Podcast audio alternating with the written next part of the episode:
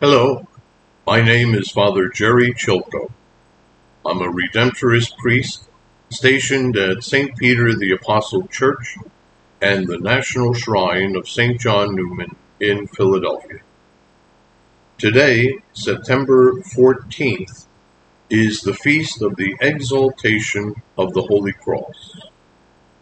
This is the second reading for today's feast. A reading from the letter of St. Paul to the Philippians. Brothers and sisters, Christ Jesus, though he was in the form of God, did not regard equality with God something to be grasped.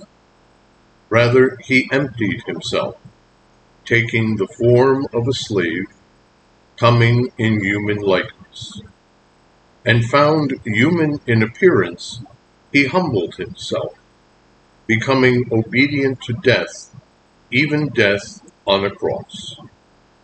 Because of this, God greatly exalted him, and bestowed on him the name that is above every name, that at the name of Jesus every knee should bend, of those in heaven and on earth and under the earth, and every tongue confess that Jesus Christ is Lord, to the glory of God the Father.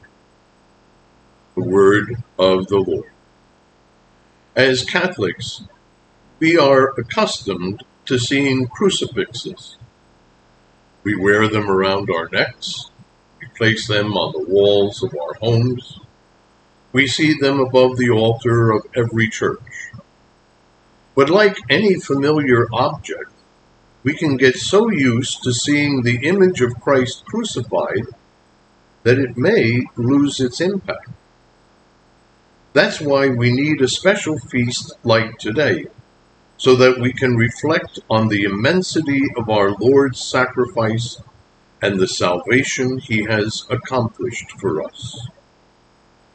Scholars believe that today's second reading was probably taken from a hymn sung by the early Christians. We can use the words of this hymn to offer Jesus, who is now greatly exalted in heaven, our own hymn of praise and adoration. Jesus, you are fully God, yet you became a man in order to save us. What did this cost you?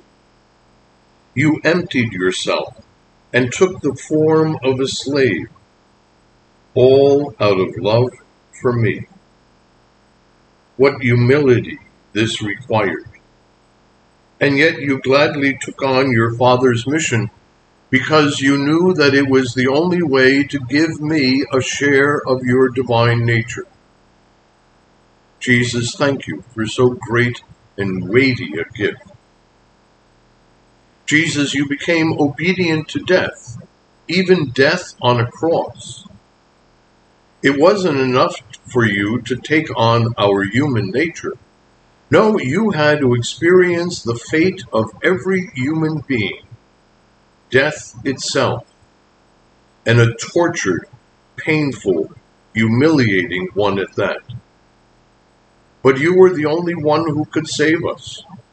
So you willingly took our sins to the cross and reconciled us to the Father.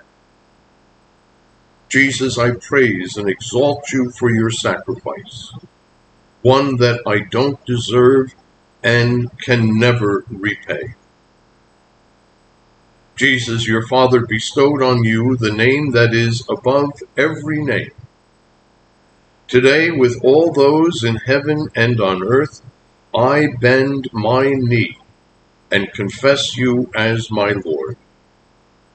Your cross defeated sin and death. Now, even when I do sin, I know for certain that I can repent and receive your forgiveness. Jesus, I praise and exalt you, for by your holy cross you have redeemed me and not only me, but all who have ever called upon your name. Lord Jesus, May every cross I see remind me of all you have done for me.